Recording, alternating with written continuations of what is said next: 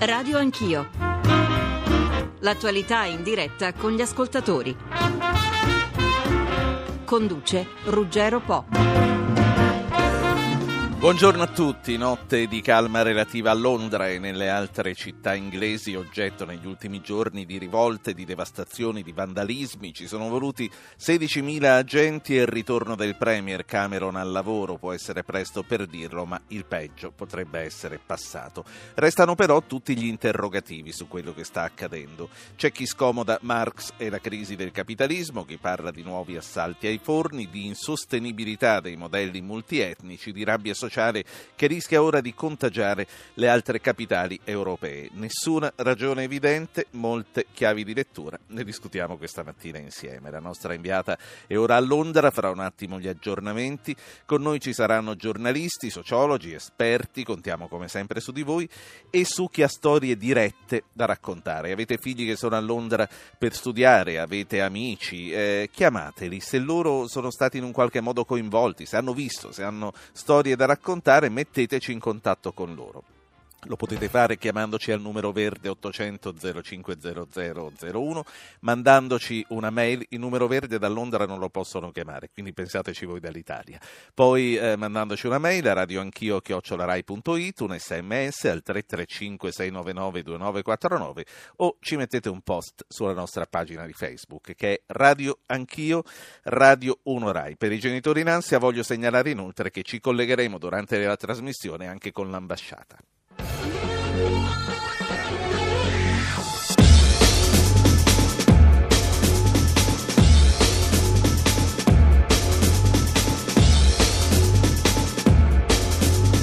Carmela Giglio, buongiorno. Buongiorno, buongiorno a te e agli ascoltatori a Londra sono le 8 e 10 di mattina. Esatto. Dove ti io trovi, con Carmela? il collega con il collega Emiliano Trocini siamo a eh, Clapan, uno dei quartieri eh, a, sud di, a, sud del Tamigi. Siamo tornati e, e qui e in altre aree eh, della periferia londinese che abbiamo attraversato nella, nella, notte per monitorare la situazione. Siamo tornati stamane in questo che è uno eh, dei quartieri dove la violenza eh, dei giorni scorsi ha lasciato le tracce più evidenti. Ci sono, ci sono ancora attorno a me una, ehm, è uno spettacolo che ha eh, dell'incredibile, sembra veramente no, un day after, eh, un campo di battaglia con eh, vetrine, vetrine infrante che si susseguono una dopo l'altra, c'è un, un, edificio che è alle mie spalle che porta ancora eh, le tracce eh, dell'incendio che era stato appiccato eh, due notti fa. come dicevi tu, accennavi tu nell'introduzione, la situazione nella notte scorsa invece, che una notte che i londinesi hanno di sicuro vissuto eh, a fior di pelle in una situazione eh, di tensione, di, di, di, di, paura, di attesa che abbiamo eh, colto tra la gente che, che incontravamo, no? il timore che di una nuova esplosi- esplosione di questa furia distruttiva che per tre notti ha messo Londra a ferro e fuoco. Dicevo, in questa notte la situazione invece è stata eh, abbastanza relativamente eh, calma, l'epicentro dei tumulti eh, che comunque non hanno raggiunto il picco dei giorni scorsi si è spostato nel centro dell'Inghilterra. Qui a Londra si è avvertita, e questo sicuramente è servito, è stato un deterrente di straordinaria efficacia, lo straordinario schieramento eh, di, di, di, polizia, si vedevano, si incontravano agenti. Ecco, quindi una, una eh, presenza, quella della polizia, che si avverte andando in giro per Londra. Assolutamente, assolutamente, agenti ad ogni angolo della strada eh, e questa è stata sicuramente eh, una, uh, una, la reazione efficace dopo il disorientamento delle, eh, che ha colto non soltanto le, le, autorità civili, ma la stessa Scotland Yard dopo la prima esplosione di violenza. Io ho sentito, eh, ho, ho, raccolto eh, le dichiarazioni di persone che si sono sentite nelle, nelle prime ore delle, delle proteste sfociate in violenza, si sono sentite in qualche modo abbandonate eh, a se Carmela, stesse. in questo momento... In questo momento tu dove ti trovi? Io sto sentendo, sembra di vedere, sento rumori di traffico, sento l'impressione di una città che si sveglia. Che giornata è? Dove, dove vi trovate tu e il tecnico in questo momento? In mezzo siamo, a una strada, siamo... su un marciapiede? siamo ad un angolo di strada lungo una delle arterie principali che attraversa, eh, che attraversa questo quartiere che si chiama Lavandil. Eh, ci siamo accostati in un angolo, quindi sperando che il, il passaggio delle persone non, non uh, faccia cadere il satellite, il nostro collegamento, le persone che ci passano accanto. Eh, la, la, l'attività che adesso eh, ti dicevo dei negozi che sono praticamente praticamente tutti chiusi, devastati, le, le, le, tracce sono evidentissime, ci sono squadre di operai che sono eh, già al lavoro, ma questo già ieri lo abbiamo visto e i lavori sono continuati anche, sono andati avanti durante la notte proprio per cercare di riparare, sì. i, riparare i danni. Qui ieri la gente si è organizzata ehm, per, ha preso scopera, mazze per ripulire, per ripulire la strada. E tra l'altro vedendo, che sono accorsi. guardando la rete vedevamo anche da qui quanto comunque i londinesi si siano passati parola anche eh, virtualmente, ma poi concretamente siano scesi con le ramazze a pulire Londra. Carmela Giglio, tu resta con noi, se ti devi staccare per avvicinare qualche persona, fallo tranquillamente, ti invito comunque a interloquire con i nostri ospiti insieme con me e voglio presentarvi il primo ospite che è Tobias Jones, è un giornalista e uno scrittore, scrive per il Guardian. Buongiorno Tobias Jones. Buongiorno. Il disagio delle periferie era stato sottovalutato, secondo te? Il governo è stato colto di sorpresa? Ma quello senz'altro, anche la polizia credo. C'è una delle osservazioni che hanno fatto in tanti in questi giorni è il fatto che la polizia per due o tre notti è stata quasi assente. Eh, ovviamente ci sono zone in cui c'erano poliziotti, però non si capisce perché era quasi una strategia della polizia di essere quasi assente.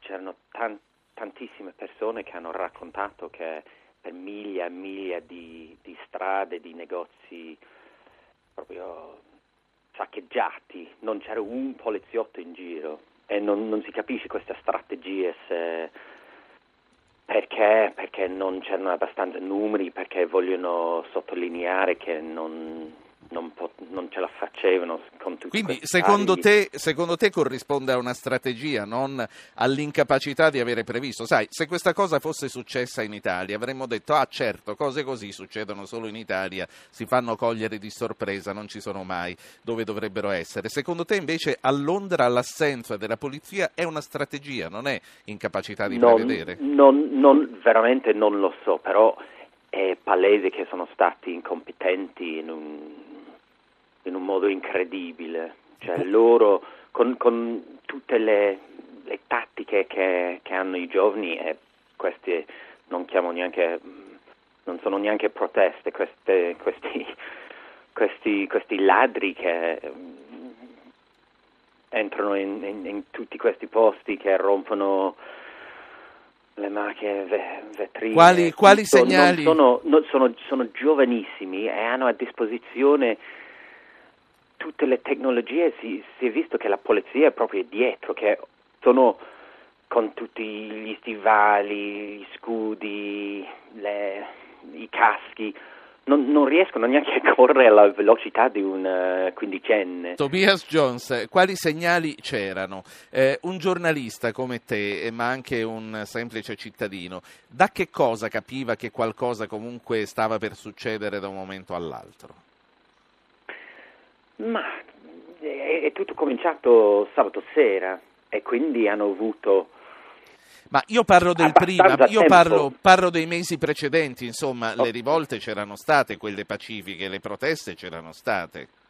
Sì, sì, ma si sente, si, si capisce che è un disagio tra i giovani, che quasi tutte queste persone sono teenagers, e si capisce che c'è un, c'è un senso che non c'è, non c'è futuro, che mm, adesso gli studenti devono pagare una marea di soldi per andare all'università, hanno tolto anche un uh, sussidi per andare al sixth form, uh, seguire in scuola, l'università. Eh, Segnali ce ne sono stati tantissimi. Cioè quando si è... parla di grossi aumenti per le spese dell'istruzione, fammi, fammi, un esempio, sono raddoppiate, sono triplicate, di quanto sono aumentate? Ma sono, sono adesso si va fino a 9.000 sterline all'anno e io che ero all'università 15 anni fa non pagavo niente, anzi mi davano dei soldi per, per andare all'università. E quindi questa è una generazione che con la recessione e poi con tutti questi costi e poi peraltro, e non voglio giustificare quello che fanno, però si sente dire tantissimo che in quest- queste settimane, soprattutto come, come tu sai, ci sono stati tantissimi giornalisti della, della stampa di Murdoch che, che, si sono comportati in un modo scorrettissimo. Poi i poliziotti anche che sono stati corrotti, pochi però alcuni. Sì. Politici eh. che, che, negli ultimi anni hanno fatto di tutto. Poi Tobias... qui si giustificano dicendo ma va bene che noi siamo ladri, ma siamo, siamo ladri all'aperto. Tobias Jones, ti posso chiedere di rimanere ancora 5 minuti, poi so certo. che eh, ti dovrai sganciare, ma voglio acchiappare al volo, ed è veramente il caso di dirlo perché si trova in un aeroporto in questo momento, Fabio Cappelli, che è il corrispondente della RAI da Parigi. Buongiorno Cappelli. Buongiorno a te e ai nostri ascoltatori. Ora o mai più perché stai per imbarcarti su un aereo, ma quello che ti voglio chiedere è se tu vedi in ciò che sta succedendo a Londra un replay delle rivolte parigine del 2005 e degli anni successivi o se secondo te c'è qualcosa di diverso. Beh, diciamo che qui in Francia si è acceso un dibattito molto molto vivace sulle eh, similitudini e le differenze, perché la Francia guarda con molto interesse a quello che, succede, in Gran Bretagna proprio perché è come un, un déjà vu. E poi la cosa interessante è che eh, sei anni fa, quando scoppiarono le rivolte delle banlieue, eh, la Francia si chiedeva come mai la Gran Bretagna, altra potenza ex coloniale con problemi di, integrazione, sembrava non avere eh, gli analoghi problemi di, di violenza, di eh, problemi di, di, integrazione che appunto ci sono, eh, ci sono, in Francia. Addirittura c'era un telegiornale che aveva eh, documentato il viaggio di un gruppo di ragazzi della banlieue parigina eh, a Tottenham, proprio a Tottenham, come esempio eh, riuscito di integrazione. E quindi c'è un grande dibattito adesso in Francia, eh, ci si chiede se eh, la Francia si è sempre chiesta per esempio se il modello urbanistico francese non abbia eh, favorito eh, le violenze perché eh, appunto con questi grandi quartieri alla periferia, questi quartieri ghetto che favoriscono la segregazione e quindi le violenze, mentre in Gran Bretagna c'è un modello urbanistico diverso, case basse, eh, più, diciamo, meno segregazione eh, etnica e di classe. Quindi c'è, c'è diciamo, una componente etnica e c'è però anche una componente sociale. Assolutamente sì, e comunque eh, da quello, quello, che si vede in Inghilterra e quello che si è visto in Francia per esempio qualche mese fa è che mh, questo non spiega tutto, cioè la, la, la questione del, dell'immigrazione, il disagio dei ragazzi eh, figli e nipoti dei immigrati oppure disagio di chi è sfavorito dal punto di vista sociale non spiega tutto perché si è visto anche in Francia qualche mese fa, eh, ricordate le proteste a margine della eh, le proteste contro la riforma delle pensioni. Ebbene, le violenze a margine di quelle proteste lì, gli autori furono dei ragazzi giovanissimi, moltissimi minorenni, e eh, si è visto bene che erano ragazzi di ogni eh, classe sociale e di ogni origine etnica. Sì. Quindi diciamo, la situazione è più complicata e da questo punto di vista la Francia si specchia in quello che sta succedendo eh, in Gran Bretagna e c'è anche un po' di preoccupazione perché eh, si teme un effetto contagio. Fabio Cappelli, grazie allora. Eh, alla prossima, io prima di tornare e concludere con Tobias Jones,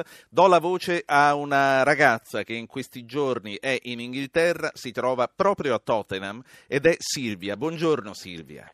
Buongiorno a tutti, dunque sì, io mi trovo qui a Tottenham per, per seguire un corso di giornalismo e chiaramente la situazione non, non, è piacevole, nel senso che sabato, sabato, notte mi sono trovata nel bel mezzo degli scontri perché ero uscita, mi, stavo a Covent Garden e per tornare a casa eh, si sono fatte le 5, nel senso che tutti i mezzi si rifiutavano di... Dunque, Silvia, quando, tanto anche per intenderci con i nostri ascoltatori che conoscono Sì, Londra sì. e la frequentano, quando si parla di Tottenham non si parla di Tottenham Court Road a due passi da No, Covent Garden, no, si no. parla di un quartiere periferico. Esatto, Tottenham Hale, eh, che impiega circa diciamo, una, una mezz'ora per arrivare Quindi si parla di periferia, non si parla di Oxford Sì, Street. Sì, sì. sì, sì, esatto. E, e dicevi ti sei trovata in mezzo. Eh sì, eh, nel senso che appunto stavo fuori con, con- con altri amici del mio gruppo e, e ho deciso di andare a casa, saranno state le due, eh, ovviamente la metro a quell'ora non c'è più, ehm, ho preso il- l'autobus che però eh, a un certo punto a Finsbury Park, ancora diciamo siamo già in una zona periferica ma non a livello di Tottenham, non no- a nord come a Tottenham, si è rifiutato di, di- di andare avanti. E quindi adesso- come come è finita la serata? È finita che mi sono trovata a fare due ore di, di- di strada a piedi e, e sono arrivata mh, qui alla metro, alla, ferma- alla stazione della metro di Tottenham Hale e, e ancora alle quattro e mezza del mattino eh, era pieno di ragazzi con il volto coperto che, che appunto rompevano i vetri. Hai avuto la sensazione di essere a rischio per la tua incolumità? Beh sì, nel senso che ero sola e il telefono era scarico, quindi insomma mi sono trovata un po' in una situazione spiacevole. Sono stati e- cinque brutti minuti, grazie, grazie Silvia.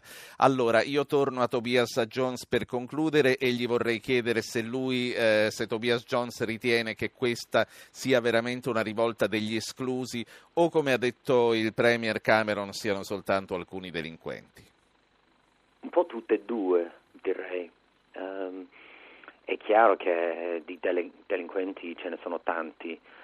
È, è- è molto difficile giustificare qualsiasi atto del genere, nel senso spesso quando ci sono questi movimenti o queste proteste c'è almeno un dibattito politico dietro, c'è un, c'è un dibattito ideologico e qui non c'è niente, non c'è, non c'è nessun portavoce dei- del movimento, è, è semplicemente l'opportunità di, di rubare qualcosa.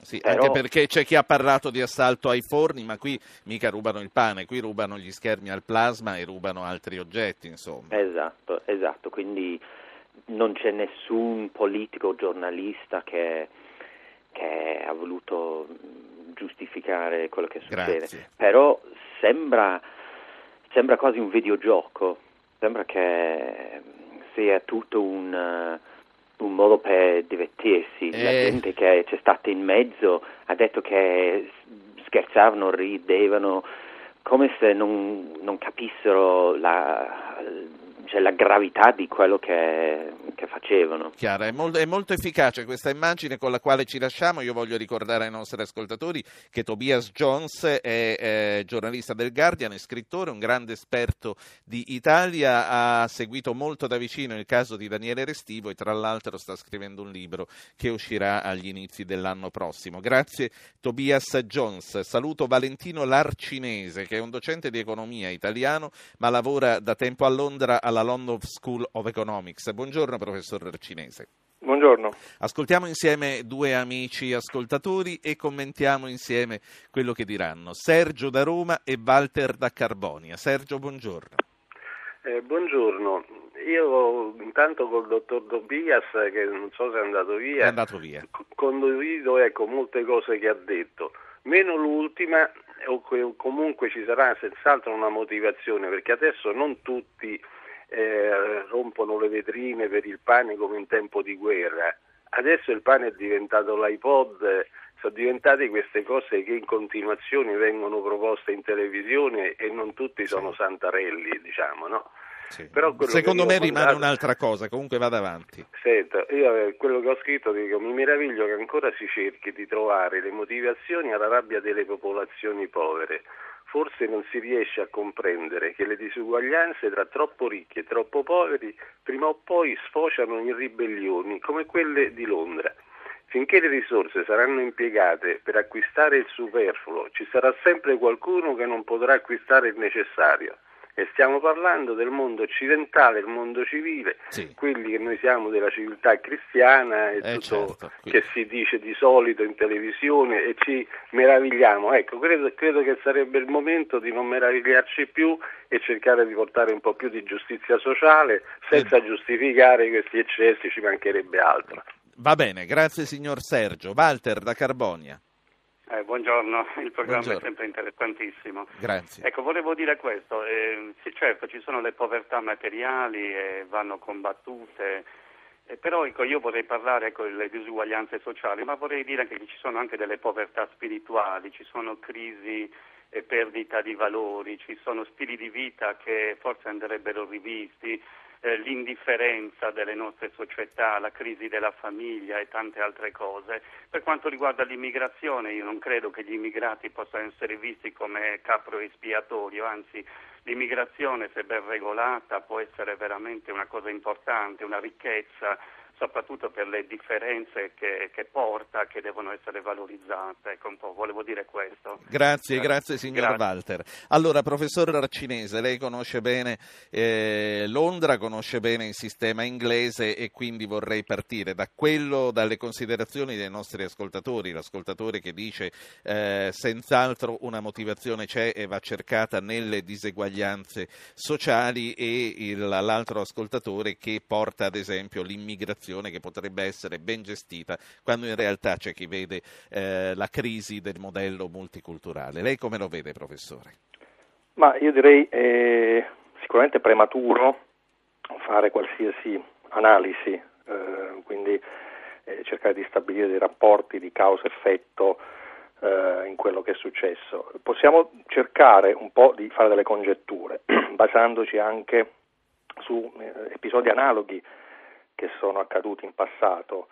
Eh, si tratta comunque di un periodo di crisi economica, abbiamo un milione di disoccupati in più nel Regno Unito, quindi persone che hanno perso il lavoro o che non lo trovano, che sono in strada e così via. Quindi eh, tutto ciò, a tutto ciò si aggiunge anche un'inflazione piuttosto forte del 4-5% che sta erodendo la capacità di potere di acquisto così diciamo, delle famiglie, soprattutto le più povere. Quindi direi che eh, c'è sicuramente un disagio economico. Eh, Senta professore, dire... la disoccupazione me lo conferma è al 7-7%, quindi anche sotto la media europea. È vero, però è, è, sì, certo, è pur vero però che è cresciuta molto, cioè che rispetto all'Inghilterra è un'economia che si era abituata, l'Inghilterra, cioè il Regno Unito, si era abituata a crescere negli ultimi dieci anni a ritmi del 3%, che appunto rispetto so, all'Italia con una media diciamo, dell'1%, era un'economia che andava molto bene. Certo. Ha avuto una botta diciamo, più notevole con la recessione del 2008 e quindi adesso diciamo, eh, chiaramente questa differenza si fa sentire. Abbiamo, appunto, come dicevo, circa un milione di disoccupati in più rispetto a tre anni fa. Professore, questo. Sì, eh... A questo si aggiungono anche poi, se vogliamo, tagli alla spesa e così via. Ripeto, è difficile stabilire dei nessi di causalità, non possiamo dire, è troppo presto per dirlo, però sicuramente c'è un disagio generale, soprattutto delle, delle, diciamo, delle fasce più deboli, a fronte poi soprattutto anche di disuguaglianze che sono cresciute molto negli ultimi 10 anni, 10-15 anni e quindi che possono sì. creare ulteriore disagio. Professore, il giornalista inglese ci parlava dell'esplosione delle spese, per esempio, per l'istruzione. Che tipo di welfare c'è? Quali prospettive hanno oggi i giovani? Ma le spese per l'istruzione sono cresciute eh, molto, l'istruzione diciamo universitaria. Le tasse universitarie avevano un limite di 3.000 sterline all'anno, preced- che era stato alzato dal governo Blair, in precedenza era di un migliaio di sterline all'anno, oggi il limite è di 9.000 e tutte qua, cioè la maggior parte delle università ha deciso di fissare il limite esattamente al margine superiore, cioè a 9.000. Quindi è pur vero però che questi soldi non vanno pagati, possono essere presi a prestito eh, e eh, vengono restituiti a condizioni molto agevolate, quindi eh, di fatto diciamo, la situazione è meno grave di quello che appare. È pur vero che sono stati tagliati dei sussidi per gli studenti bisognosi e così via. Cioè, a me pare che nel complesso ci sia un disagio che poi eh, si vede anche in questi, in questi episodi di violenza, ehm, che sia trasversale, cioè non sia di tipo eh, razziale. Di fatto eh, nelle, l'università in Inghilterra è già, è già un, un prodotto per la classe media, cioè i più poveri non vanno comunque all'università, non sono stati toccati da questo tipo di, di tagli in un certo senso. Abbiamo visto eh, proteste molto eh, forti, anche, anche, occasionalmente violente nei mesi scorsi da parte degli studenti, senza diciamo, voler, voler, stabilire dei legami, non, non c'è nessun, nessun parallelo. Insomma, qui da... Ecco, prima di passare alla pausa per la pubblicità, poi le chiederò per quello che può rimanere di rimanere con noi. Eh, leggevo oggi su Libero un articolo che va un po' in controtendenza rispetto alle cose che diciamo. Dice è effetto delle politiche del Labour che negli ultimi decenni hanno assistito decine di migliaia di giovani tenuti buoni con assegni di vario tipo, ma è vero che c'è una situazione del genere? Eh, no, no, nel complesso eh, questo mm, non mi sembra, anzi diciamo, eh, il Labour ha eh, incentivato, eh, come dire, la, la, mm, legato la, i sussidi a forme di retraining, come dire, quindi di Ehm, partecipazione di un qualche tipo a, a, attività di formazione e così via. Quindi se vogliamo eh, è vero che sicuramente dal punto di vista così, del, del, del diciamo, della safety net eh, in Inghilterra sì. ci sono dei sussidi di disoccupazione che sono più generosi di quelli che abbiamo sempre in Italia dove praticamente non esistono. Cioè, quindi da un, da un, lato questo è vero, dall'altro questo c'è sempre stato, c'era, c'era anche prima. Cioè, il Labour non ha fatto altro anziché legare questo tipo di eh, supporto a programmi di partecipazione, eh, di partecipazione a, diciamo, a, programmi di formazione, forse rendendoli anche in qualche modo più eh, leggermente più generosi, però eh, mi sembra che questo appunto, eh, ripeto, tutto è possibile, possiamo fare solo delle congetture, ma mi sembra che questo abbia nel complesso poco a che fare con quello che è successo sì. in questi giorni. Ci troviamo subito dopo la pubblicità per riprendere con lei, con gli ascoltatori e con gli altri ospiti.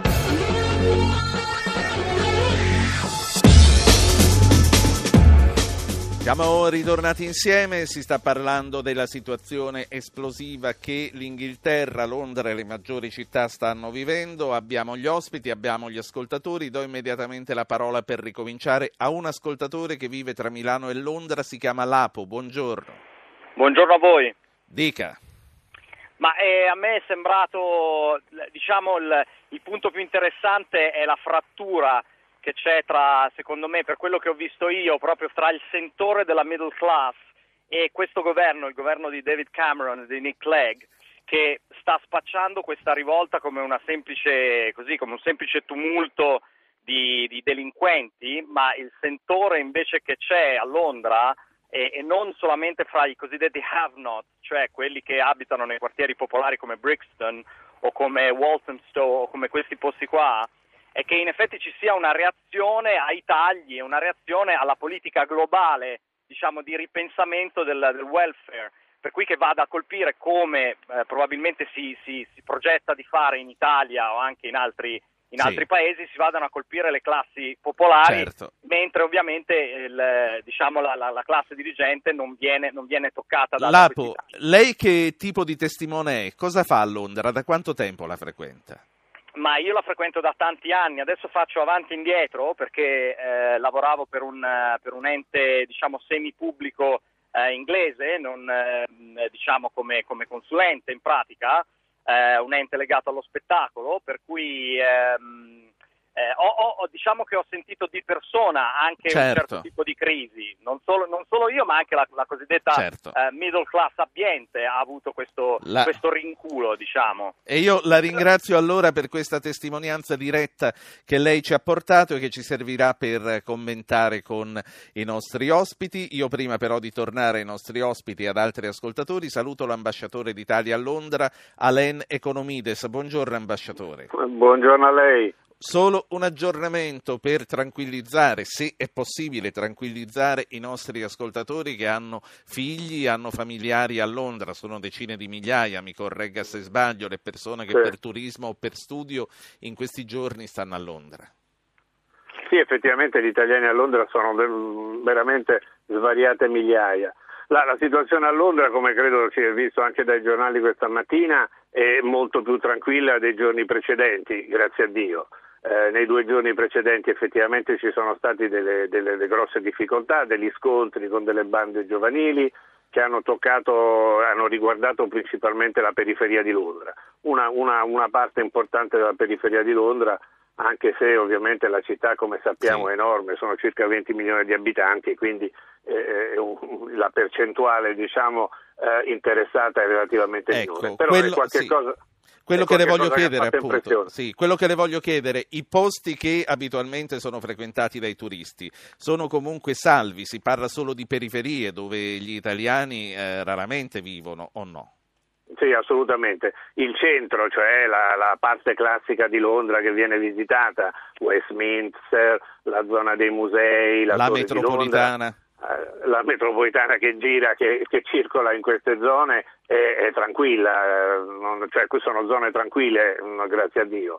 Eh, I problemi ci sono stati nelle periferie per, per motivi eh, che il governo sta cercando quindi, di analizzare e che possiamo immaginare. Quindi, e poi la saluto, chi ha già il biglietto può partire tranquillamente, chi ha i figli con già i soggiorni di studio prenotati li può lasciare andare tranquillamente. Sì, con un, con un minimo di attenzione ovviamente se uno si deve spostare eh, nella periferia di Londra, allora controllare anche con il consolato generale che ha un numero che è continuamente disponibile qual è la situazione, ma diciamo gli aggiornamenti delle ultime ore sono molto incoraggianti. Grazie, grazie.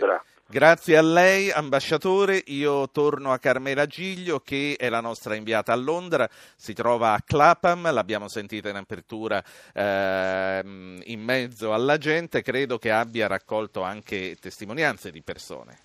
Sì, che vorrei farti ascoltare, anche se, eh, se mi permetti Ruggero vorrei aggiungere eh, qualcosa a quello che eh, un ascoltatore di Radio Anch'io ha detto poco fa, credo che si chiamasse eh, Lapo, eh, parlava della, della di questa esplosione di violenza figlia no? di questa anche crisi economica che il paese sta vivendo. Io devo dirti che l'idea dominante che ho colto tra i londinesi con cui ho parlato è che eh, questa crisi appunto i tagli allo stato sociale, il dramma di quei giovani e non soltanto poi giovani che vivono soltanto, che sono condannati a, sembrano condannati a vivere di sussidi, ce ne sono almeno 700.000 qui solo nella capitale britannica, in ogni caso non può essere eh, colto come un, eh, come un alibi, no? come una specie certo. di giustificazione o di scusante per quello che è accaduto. Però ecco, vorrei farti ascoltare le voci di, di, che con il collega Trucini abbiamo Prego, eh, raccolto. vai, vai tranquilla.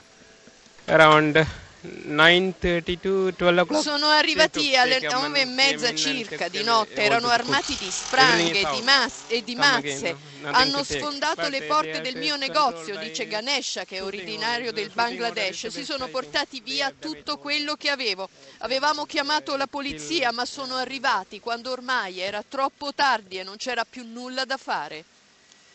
At the end of the day, so what they're going to do is io dico che i giovani, sostiene questo ragazzo di colore, hanno soltanto dato sfogo alla loro rabbia. Questo è un paese dove se oh, sei un nero hai un orizzonte chiuso davanti a te, ti costruiscono intorno a una specie di ghetto e tu non hai strumenti per fuggire. The moment is not really about equal opportunity. I think Okay, non è un problema di pari opportunità, ci dice questo ragazzo Ahmed. Anch'io sono nero e non mi sono mai sentito discriminato. Sono soltanto dei criminali quelli che hanno messo a ferro e fuoco la città e come tali devono essere trattati e puniti senza nessuna scusante, senza nessun alibi sociale o economico. Eh, e questo è tutto. Sì, eh, eh, Carmela Giglio. sono le allora, voci che abbiamo raccolto stamane qui a Clapam. A Clapam è sempre tutto tranquillo come prima, mi dicevi. Insomma, la giornata sta prendendo, sta prendendo corpo in un modo tranquillo. Lì sono le 8.40 di mattina. Resta con noi, noi siamo collegati con i nostri esperti, c'è il professor Darcinese col quale già abbiamo parlato. Voglio salutare anche il professor Roberto Bertinetti che insegna letteratura inglese all'Università di Trieste. Buongiorno professor Bertinetti. Buongiorno buongiorno a lei e ai suoi ascoltatori. E saluto anche Chiara Saraceno, un ritorno. Chiara Saraceno è sociologa, insegna all'Istituto della Ricerca Sociale di Berlino. Buongiorno professoressa. Buongiorno. Eh, professor Bertinetti, lei come valuta ciò che sta succedendo? Possiamo fare paralleli con le rivolte anti-Thatcher dei primi anni Ottanta? Beh, qualcuno ce n'è di sicuro. Eh, innanzitutto un dato, diciamo così, eh, curioso, nel senso che eh, è anche tragico, eh, bisogna stare attenti all'uso degli aggettivi. Mm. Nel 1985, eh, una delle tante rivolte che scoppiarono in quegli anni, eh, ebbe origine esattamente nel, quasi nello stesso punto, cioè a Tottenham, e praticamente con modalità analoghe, nel senso che in quel caso la polizia voleva perquisire una casa, eh, cercavano un ragazzo, poi eh, la madre di questo ragazzo finì uccisa e da lì partirono, partirono una serie di, di scontri. Eh, sì, eh, l'altro punto coincidente con, con, gli anni Ottanta è sicuramente quello di una, di una crisi economica tra la, tra la, fine dei 70 e l'inizio degli 80, eh, come, come, sa anche chi eh, ricorda le canzoni di quegli anni, quelle dei Clash, London Burning ad esempio, London Calling, eh, la, sì. la, canzone più famosa, eh, insomma era un periodo di forte tensione sociale. Eh, qui eh, per quanto riguarda gli incidenti degli ultimi giorni ci sono delle differenze però secondo me dal mio punto di vista. Eh, nella, innanzitutto in quegli anni e nei decenni precedenti, per esempio negli anni, fine anni 50 inizio anni 60, eh, erano coinvolte Brixton, era coinvolta Notting Hill, che non era una zona così alla moda come lo è adesso. Erano Beh, c'era pur sempre Portobello Road che visitavamo volentieri. Sì, eh, c'era Portobello Road, però eh, io sempre da un punto di vista della letteratura non posso dimenticare un romanzo del 59 di Colin McInnes che si chiama uh, Absolute Beginners, Principianti Assoluti. Qualche sì. anno fa è stato fatto un film con David Bowie protagonista e eh, Portobello Road era eh, il, il, protagonista, il ragazzo protagonista, il teenager protagonista racconta questa zona come una zona povera di convivenza più o meno pacifica però alla fine del romanzo scoppiano incidenti piuttosto violenti che in realtà certo. erano veramente accaduti. Quindi, diciamo non a caso lì c'era il mercatino delle pulci. Eh, sì, comunque eh, l'ho portata fuori strada, non è di letteratura oggi che dobbiamo parlare, infatti. purtroppo, sarebbe molto bello. E... Eh, no, dicevo, mi ha colpito sulla mappa londinese del, degli incendi, no? queste cose che si sono viste anche sui giornali italiani proprio la, la, collocazione, nel senso che quello che volevo dire è non, capitano, non, non, sono accaduti incidenti soltanto nelle zone più o meno povere, appunto Tottenham, nord di Londra, qualcosa di Brixton, ma Brixton non è più una zona così povera come era all'epoca. Ma gli incidenti hanno coinvolto eh, delle zone della città eh, che sì. assolutamente sono immuni dalla povertà, cioè parlo di, di Croydon, ad esempio, che è andato a fuoco due notti fa, Islington, che è un quartiere assolutamente, diciamo, persino trendy del, del, certo. del nord di Londra, Peckham, cioè delle zone in cui io non credo che basti dire ci sono spostati i teppisti attraverso i Blackberry e altro. Cioè, in questo momento in Gran Bretagna, da quello che so io, si percepisce un disagio piuttosto diffuso. Certo. Poi è chiaro che qualcuno eh, lo utilizza, le gang giovanili sono oltre 200 a Londra in questo momento. Allora. Sono oltre oltre 100 ragazzi morti che muoiono ogni anno per ferite di coltello, per cui insomma è una, è una metropoli mh, tollerante, multietnica, ma anche abbastanza violenta. Allora, eh, mi lasci chiedere alla, alla, professoressa Saraceno, professoressa, di che cosa sono malate le nostre città, valutando Londra oggi, valutando Parigi ieri e valutando quello che potrebbe arrivare ancora? Eh, sicuramente di poca coesione eh, sociale, sono città e devo dire più vero di città come Londra o New York che non so che Roma o Milano, anche se ci sono fenomeni eh, emergenti anche qui. Cioè, di, sono città in cui si vive fianco a fianco più che insieme, cioè in cui ci sono anche quartieri più o meno ghetto, in cui dire, la divisione sociale ha anche una visibilissima eh, divisione spaziale e però la gente non sta chiusa nel proprio ghetto, nel proprio luogo segregato, si muove, vede, vede la televisione, vede i consumi e quindi anche i fenomeni di sofferenza, cioè invidia, eh, rifiuto eh, dell'esclusione possono essere molto dirompente. Certo. Allora, ho una mail che eh, diventa materiale di discussione per eh, voi tre che siete con noi, c'è anche il professor Arcinese che ha parlato nella prima parte, la leggiamo e poi Carmela Giglio anche eh, ci chiede la parola. La mail arriva da Luciano, da Firenze, dice pensare che questi giovani accettino di buon grado la frustrazione di non vedere davanti a loro nessuna possibilità di poter realizzare un loro progetto di vita, mentre intorno a loro gira un mondo pieno d'oggetti che la società ha insegnato loro a considerare essenziali, è la prima colpa della classe dirigente. Non è pensabile allevare giovani nella cultura del possesso degli oggetti e poi non dare loro la possibilità di procurarseli. Carmela Giglio. Eh, Ruggero, se permetti, volevo fare una domanda se è ancora collegato con noi al professor, eh, al professor Bertinetti. Certo.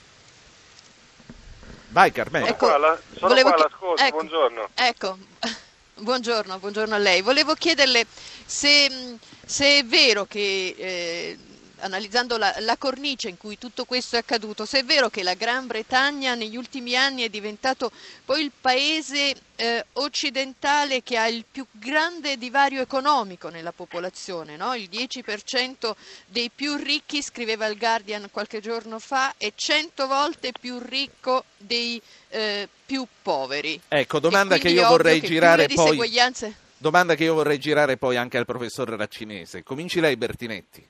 Sì, è assolutamente vero, la, la, la, statistica che citava Carmela Giglio è stata pubblicata qualche giorno fa sul Guardian, è stata ripresa in un ottimo intervento di Vittorio Sabadin sulla stampa, sulla stampa di ieri.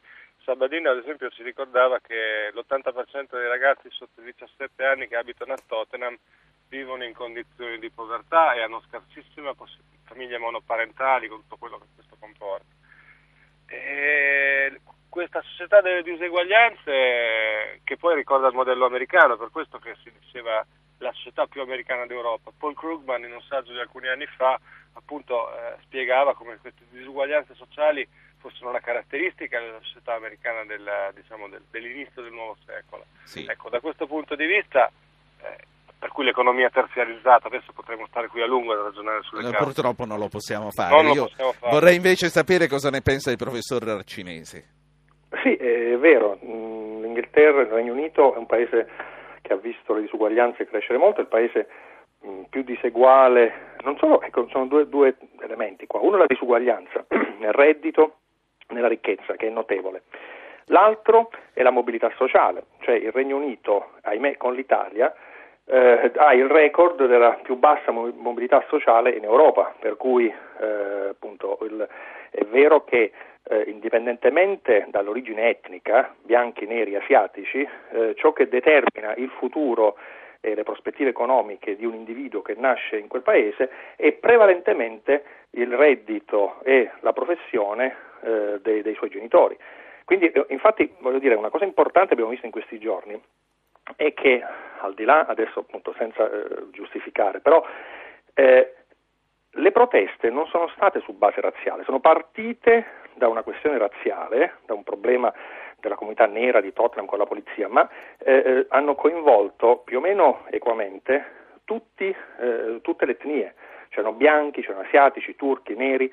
Eh, il problema è un problema anche di appunto, scarse prospettive e di una società estremamente classista che, eh, in cui sostanzialmente le scuole eh, funzionano male, bisogna andare alle scuole private, le scuole private si possono permettere solo certe persone sì. che hanno un certo reddito, che poi andranno all'università e così via. E questo perpetua eh, diciamo, una classe dirigente che eh, sostanzialmente eh, è sempre la stessa. Quindi questo è, è, chiaramente un problema molto molto forte nel Regno Unito e ripeto, senza voler stabilire rapporti di causalità che non possiamo stabilire, eh, sicuramente è vero che il problema della disuguaglianza e della scarsa opportunità per i più eh, poveri è, è, notevole. Quindi lei dice che differenze razziali c'entrano fino a un certo punto, ma io è sul, sul, melting pot che, nel quale si credeva tanto fino a una ventina d'anni fa del multiculturalismo che vorrei spostare la nostra conversazione con i nostri tre ospiti.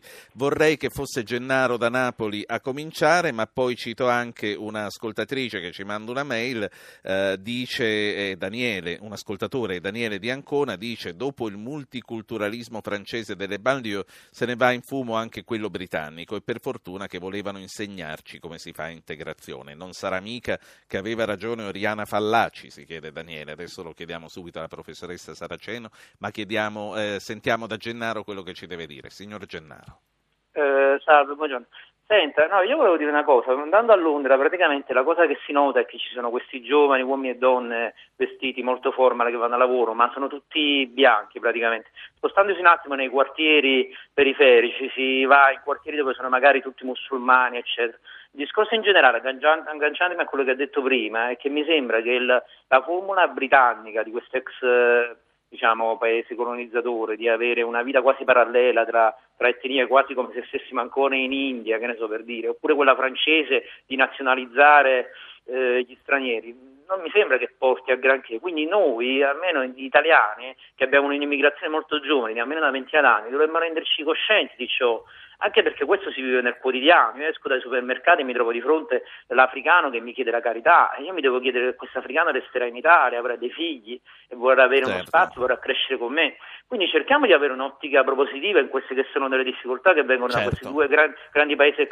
Grazie signor Gennaro. Allora, professoressa Saraceno, il multiculturalismo, il melting pot è fallito. Noi abbiamo qualcosa da imparare da questi paesi che in quanto a questo erano più avanti di noi certamente intanto abbiamo da imparare che cosa non fare o le difficoltà dei modelli eh, come dire, univoci, perché il modello francese e il modello inglese sono due modelli radicalmente opposti, perché quello francese è quello la negazione della diversità, quello inglese invece è l'enfatizzazione delle diversità che stanno uno fianco all'altro eh, e che quindi che per certi versi è meno integrativo, anche se apparentemente più rispettoso eh, di quello francese. Addirittura in Inghilterra eh, viene concesso, se non formalmente, di fatto informalmente, che in alcune comunità pakistane piuttosto vigano le leggi, per esempio sul matrimonio, eccetera,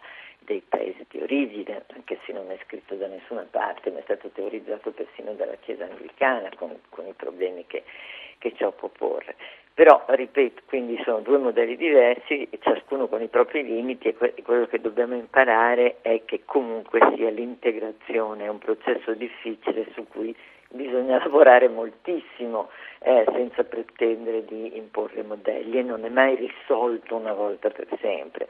Questo eh, Oriana Fallaci aveva torto nel, nel, dire che era fallito perché era colpa dei musulmani sostanzialmente, che, perché non sono integrabili, perché sono eh, inferiori a noi o sono, o, o sono naturalmente eh, peggiori di noi. Eh, il briciolo di ragione che aveva è dire non pensiamo che eh, sia facile integrare, ma perché anche noi dobbiamo cambiare, sì. non soltanto gli altri. Ci allora. ho detto, non credo che, che quello che sta succedendo a Londra sia un problema, anzi ma è stato detto anche da tutti gli osservatori, non è un problema in, in, eh, razziale, quel poco di problema, quel poco tanto che c'è di, di problema razziale è legato alla questione della ecco. povertà.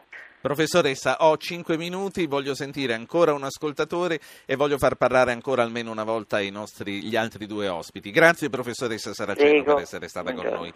Giovanni da Varese, prego. Eh, buongiorno, grazie della, dell'ospitalità. Quello che voglio dire, il mio punto di riflessione, penso che un fattore scatenante di questi diciamo, disordini o comunque di, di, di malumori partono dalla frase che noi diciamo eh, accettiamo il diverso perché accettiamo l'extracomunitario, comunque ciò che non fa parte della nostra società, perché ci serve, eh, perché le nostre o perché i nostri lavoratori, perché ci serve. Quindi questo fa sì che eh, serve a me, che sono già parte di questa società, per accettare un intruso e quindi lo devo accettare semplicemente perché ritengo che la mia società non è più uh, inter- non è dipendente, quindi ha bisogno sì. di un qualcun altro.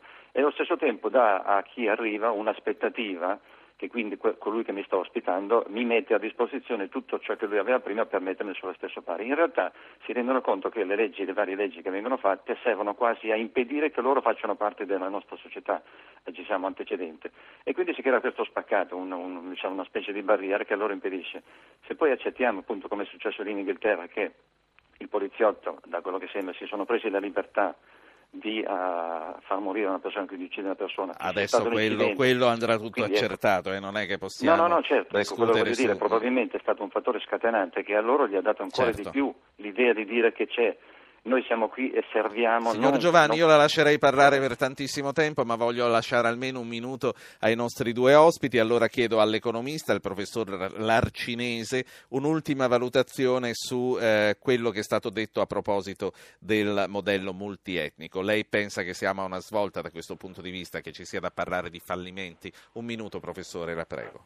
Dunque, non credo, io non credo. Questa rivolta non ha un carattere eh, razziale, non preminentemente razziale, anzi, in un certo senso abbiamo assistito a un melting pot, cioè il fatto che queste persone si siano trovate insieme a sfasciare i negozi, insomma, in qualche modo, eh, costituisce a modo suo, purtroppo, ma eh, un, un, successo, se vogliamo, del, del modello eh, eh, del, se vogliamo, del, del, del multiculturale. Vorrei aggiungere, quindi, ripeto, io sono sì. convinto che il problema sia diverso. Vorrei aggiungere un, un'ultima cosa che ha a che fare, mi voglio ricollegare a una cosa detta all'inizio Velocità, dal, le chiedo, dal prego, del Guardian. Sì. sì.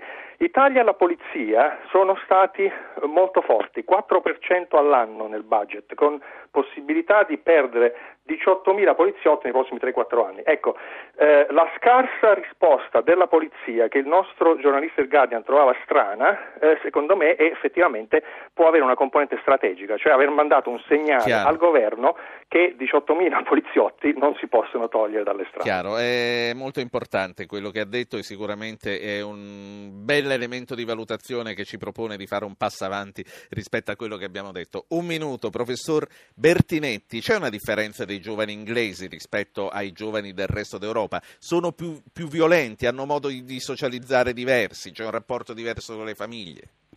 Eh, il rapporto diverso con le famiglie senza dubbio sì, eh, proprio per una tradizione antica, cioè i giovani inglesi, almeno quelli delle, delle classi elevate, delle upper class, delle classi dirigenti, eh, molto spesso addirittura all'età di 5-6 anni venivano mandati in collegio e tornavano dal collegio sostanzialmente durante le vacanze. Cioè, c'è, meno, c'è meno legame familiare da questo punto di vista. Sì. Le condizioni di povertà, eh, come abbiamo detto prima, peggiorano questa situazione. Eh, quindi tendono a diventare dei giovani adulti più prima rispetto ad altre realtà, almeno del sud dell'Europa. Nel nord dell'Europa diversamente. Ecco, un'ultima, un'ultima, battuta, è assalto ai forni o è assalto a oggetti di consumo di cui potrebbero fare a meno? È assalto a oggetti di consumo più che assalto ai forni, eh, tanto è vero che non sono state assaltate. Se ci pensiamo, eh, né le banche né le sedi istituzionali e tranne qualche rarissimo caso anche i commissariati sono stati assaltati i negozi. Eh, adesso senza tirare conclusioni affrettate, ma qualcosa vorrà pur dire se si vanno a saccheggiare, non so, i negozi di cellulari eh, o di elettronica in generale, come è successo a Manchester anche questa notte o cose certo. di questo tipo. Grazie anche eh. a lei, grazie anche a lei professore, noi abbiamo finito, ritorniamo domani, l'appuntamento appunto è a domani. Avete ascoltato Radio Anch'io, condotto Ruggero Po, regia di Anna Posillipo, assistenti al programma Alberto Agnello, Alessandro Bonicatti, Valentina Galli, Francesca Mechelli, coordinamento tecnico Gottardo Montano, Fabio Lelli, da Londra Emiliano Trocini. Potete iscrivervi alla mailing list e ricevere le anticipazioni sulla trasmissione del giorno dopo scrivendo a radioanchio-rai.it.